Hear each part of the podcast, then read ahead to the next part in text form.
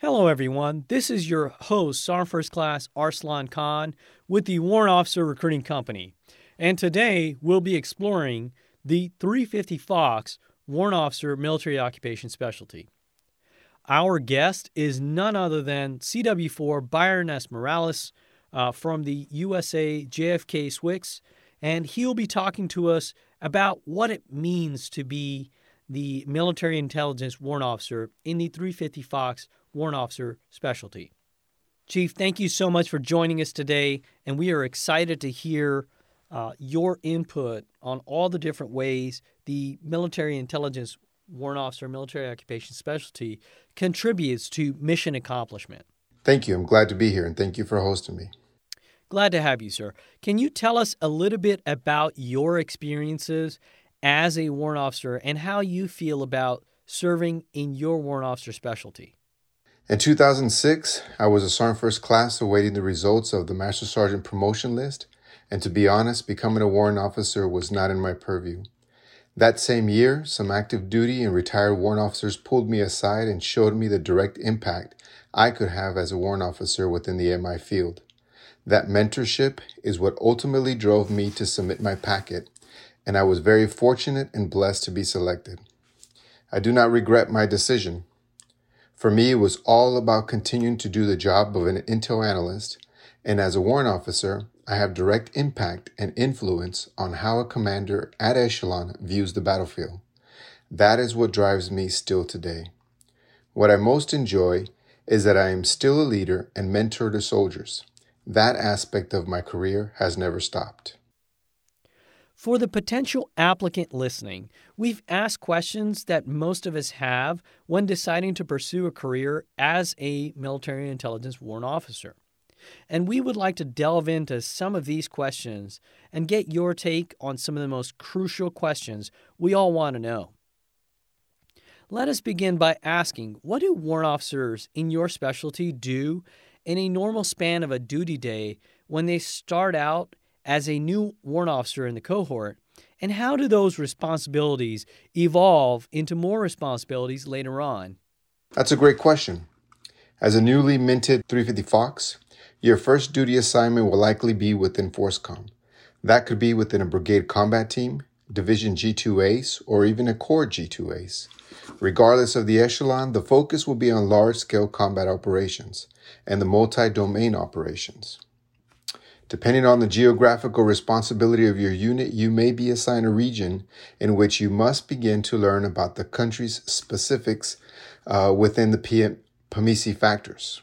You will also likely be assigned a team of analysts, typically about three or four, sometimes more, in which you will be responsible for all the aspects of their training to ensure that they're able to meet all the gates within the military training strategy.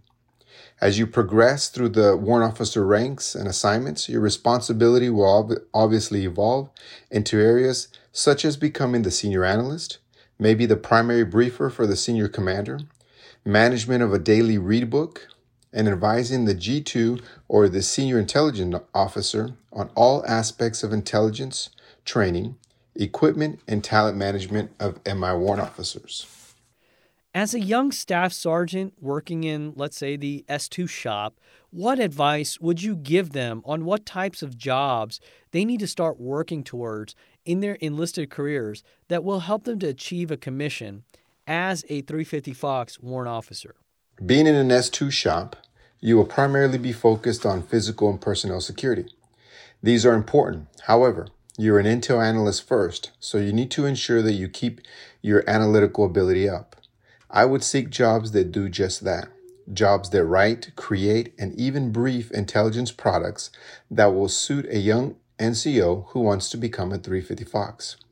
Also, become familiar with your unit's intelligence architecture and know how your DCGS-A laptop operates, sends and receives message traffic, and how you can visualize that information to the battlefield for your G2 or your senior intelligence officer.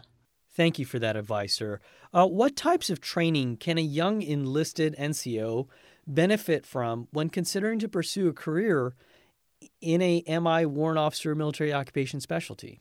Each major installation has a foundry platform where all the MI disciplines can take various courses to further their respective tradecrafts. For the 35 Fox, soldiers from privates to sergeant first class should take the following courses DCGS-A Boot Camp, All Source Production Course, the All Source Operations Course, Full Spectrum Operations Course, and Basic and Advanced OSINT courses. These courses will assist 35 Foxes with an understanding of the type of analysis that is required of them, regardless of echelon. These courses provide the foundational layer for the 350 Fox warrant officer. Thank you, sir. That's great advice. Uh, what are some of the most common mistakes made by applicants applying to the cohort, and how can they be avoided? That's another great question. The most common mistakes that I have seen by applicants that ask me to review their packets is that they fail to do a good QC of their packet. They fail to double check their grammar and spelling on all parts of their packet. I would highly recommend that you allow someone else to review your packet and to proofread your resume, especially section 7, the summary portion, as this provides the board with an insight as to why you are seeking an appointment as an MI warrant officer. Thank you, sir.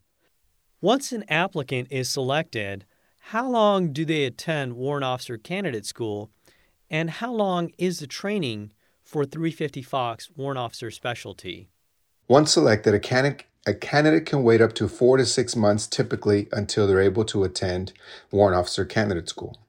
After successfully completing WOCS, the newly minted W1 will attend the MI Intelligence Warrant Officer Basic course. This is a 13 week course which employs a multiple module approach. The basic course starts with an integrated Common Core, which all MI MOSs for warrant officers uh, attend at the same time for the first three weeks. During the remaining nine weeks of the course, students attend a track portion that enhances their individual technical skills and certify them as military intelligence warrant officers. The course is structured around MDMP, with increased emphasis on intelligence support to large scale combat operations via a multi- multidiscipline approach. The course culminates with a five day practical exercise. Thank you, sir. Uh, what advice would you give to a newly selected NCO in your unit on how to prepare for a warrant officer candidate school and the warrant officer training they're about to conduct. In preparation for WOCS, I would highly recommend that candidates review the Warrant Officer Career College webpage to view the PDF entitled WOC Physical Preparation. That PDF provides a sample of how to physically prepare yourself for the course. Secondly, I would review the WOCS orientation packet also on the Career College website, as it provides invaluable information as to what to expect upon arrival to Fort Rucker and especially First Warrant Officer Company. The packet is complete with requirements and prerequisites that each candidate must complete prior to begin WOCS training.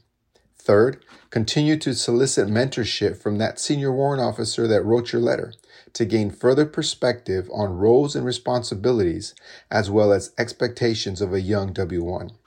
Lastly, for all MI warrant officer candidates, begin to get familiar with ADRP 2.0, which is intelligence, ATP 2 01.3, which is IPB manual, as these two documents are the basis for all MI warrant officers. That's great advice, sir. Thank you. Once you have been trained and pin on as a warrant officer, do you have any input on where you'll be stationed? And what is the process for selecting a duty station? Typically, as a brand new warrant officer, HRC will determine your first duty station.